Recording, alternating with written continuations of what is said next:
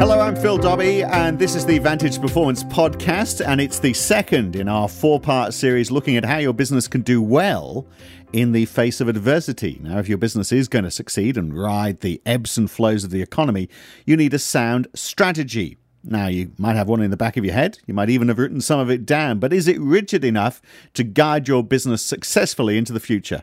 Well, let's find out with the help of Michael Fingland, the CEO of Vantage Performance. Now, we've looked at the rudimentaries last week, Michael. You know, ensure that you've got that one page management dashboard on a sheet of A3 paper, I seem to remember.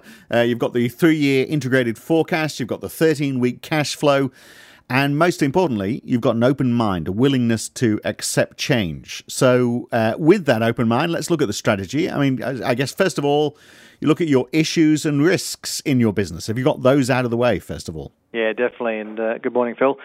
Yeah, the the other sort of critical thing to, to also have in place, uh, which a lot of businesses don't, is a is an A3 again. You know, we love our A3s, an A3 strategic plan, right. uh, which is a uh, in more of a 12 month uh, sort of business plan, but but drilling down into uh, a lot of the, the strategies, goals, and outcomes you're looking to achieve. So, and that's something you also look at each month along with the management pack and uh, the three ways and, and the 13 week cash flows. But uh, certainly, in, relation to the way we approach stress testing and, and getting businesses prepared or uh, for any potential shock, or if they're in they're in that process of uh, dealing with significant change, there's always a, a three three sort of key areas that we, we focus on, which is strategy, capital, people, and uh, you know strategy certainly all focus on today. And you know, the, the critical thing is to understand the, the really big issues. You know, the, there might be a whole range of issues impacting on the business, but you need to distill uh, into the top one, two, three, four, maybe five key issues that you're dealing with, and make sure that uh, you know, using the the, the usual 80-20 rule, make sure that uh, you're spending the majority of your management time and focus on dealing with those large issues. Right. Uh, because typically, uh, and, and you know, this has been proven time and time again and is fundamental to our approach, is when you're dealing with a business in crisis or, or significant change, there's always one to two big changes in strategy that you need to make uh, to right right the business. And so once you've identified those you know, major key issues that uh, you've got to deal with, it's what are those one to two uh, changes in direction uh, or, or, fundamental changes in strategy? Are we prepared to uh, to enact um, to uh, you know, change the course. And the difference between an issue and a risk, I guess, is an issue you you've got to put issues right, whereas risks mm. you just need to know how big they are, and you're making a calculated decision. Because obviously, a, a, business is, is all about risk taking. There's always an element of risk in everything you do. You just got to make sure you've got a, a clear understanding of uh, the extent of that risk. That's right, and the fundamentals around risks are which risks are you presently, or which risks have become issues. So are they actually on your doorstep? Which ones are near term, long term, and what is the potential financial impact of those, and then you you rate them accordingly using a typical uh, you know, score sheet. And uh, it's really focusing on the major risks that can impact on the business in the uh, in the near term, I mean, three to six to twelve months, and then developing strategies to, to mitigate those, and uh, whether they be industry, uh, uh, internal, or, or regulatory. Right, and some of them perhaps aren't solvable. Some of them you just have to accept. If you're going to go in a certain direction, mm. uh, moving in that direction has a risk associated with it. You just you just got to you just got to accept that as part of doing business. I would have thought. That's right, and uh, and one of the fundamentals, you know, when it comes to strategies, we we with every client, no matter what stage of cycle they're in, you know, turnaround, high growth, succession, etc is a constant focus on, and this is where that strategy plan comes in. How how are we going to stand out from the crowd? Yeah. Uh, and developing or unearthing your USP is a fundamental part of that, because um, you know, whether it's trying to access capital, you know, debt or equity, um, you know, there are a lot of companies out there that look very very similar, and uh, you know, more and more, you know, it's, it's harder to, to, to, tap into those uh, two forms of funding, and uh, and you need to have a strategy that uh, you know, uh, really tangibly uh, helps you stand out from the crowd. So, is it all about just the uh, the USP, that unique selling point to stand out from the crowd? I mean, I would have thought there'd be other, you know, it might be a number of variables. You might have something which makes your product different, but there's also differences in the way your company behaves, for example.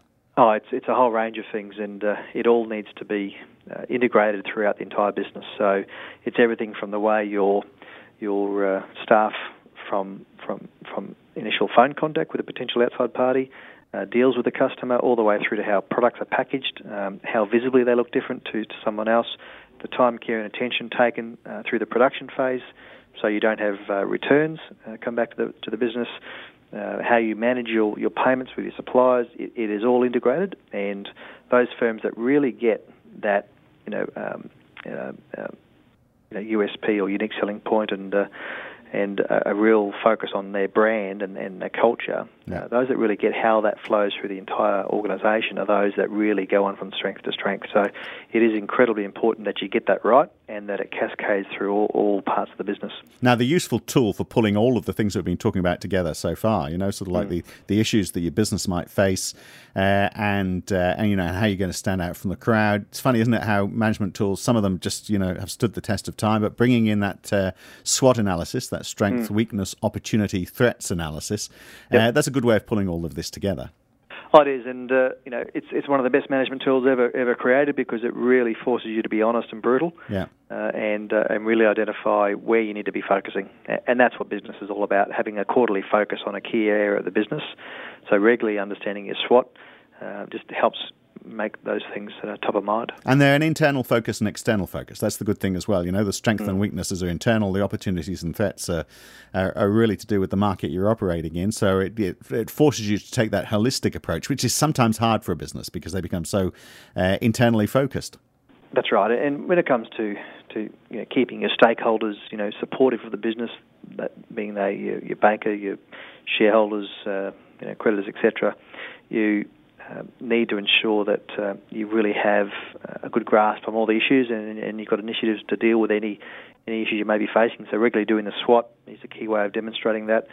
Regularly updating that strat plan is, is a key part of that, and uh, and having a, a, really robust stakeholder management plan is is a key part of any strategy that any management team needs to ensure. So you've got to have that's one of our guiding principles on on the strategy topic is you've got to have a documented and well practiced you know, stakeholder management plan uh, and uh, you're regularly talking to those key stakeholders. Mm. So, out of your SWOT analysis, um, I guess one of you know you you understand now where you've got a, an opportunity to grow. The, the natural mm. thing then to do is is to look at what you what you are doing and what you're selling, your product range, mm. uh, how well it's doing. Can you expand it in any way? Are there some products that uh, that that just you know aren't relevant anymore? That, that they're all hard questions you have to ask yourself. Yeah, and every at least sort of quarterly, if not uh, every six months, looking at you know gross product. Um, percentage or margin percent by product, by customer, by service. Yeah. Critical because uh, you know a lot of businesses that grow quickly expand into far too many product ranges, and uh, and uh, without a real understanding of whether they're making money or not, and and you know 12 months down the track. Uh, they're losing money uh, and, and don't really know where. So fundamental that that is a regular part of any management team uh, process is to regularly review products and and, and margins. But but critically, particularly with regards to products, and this is a key fundamental tool in any uh, economy where there's uh, a downturn or dis- dislocation is a continued spend on R&D. Yeah. It, time and time again, it's been proven that those companies that continue to spend money on R&D and marketing and don't slash those heavily are those that actually come through in a much stronger fashion and will take market share. And yet, you know, a lot of businesses will be saying, "Well, look, you know, we don't need R and D right now because our business is, uh, is doing quite well. The products we're selling are, are giving us a good uh, a, a, good margin. Uh, would you know why invest that um, that money now uh, when clearly we've got a product, you know, for for these times." Yep. It all comes back to a really big problem in in in our I guess business community is short termism, mm. whether it's a listed company or whatever. But you know, marketing costs they're the easiest to cut because you can you can cut them off straight away, and that and that's the short term thinking that a lot of management teams take, rather than the the medium to long term, which is, um, you know, do we want to come out through this challenging period still discounting an old product, or how about we're actually coming out to the market with a brand new product that people will pay more money for? Yeah, and and that that courage and the commitment to stay in the course is why those companies that continue to focus on R and D and marketing uh, maybe not at the same rate, but just don't slash it as much as others. They are the ones that come through in a much stronger fashion because you can retain margin when you when you when you're releasing new products and services to the market, whereas the rest of the pack are still slashing each other's throats with old products, discounting their way through. Yeah, that's right. It's uh, you just got to keep on remembering that uh, that graph of the life cycle, haven't you? And and yeah. of, of, a product, and uh, and thinking you don't want to be on the uh, on the downside of that curve when you could be on on the upside, is what you're saying of, yeah. of your next product. And and that all comes back to again the same theory of how do you stand out from the crowd? Well, we're going to continue spending money on R and D and and releasing new products on a regular basis to the market because everyone else isn't. Right. And uh, so it's as fundamental as that.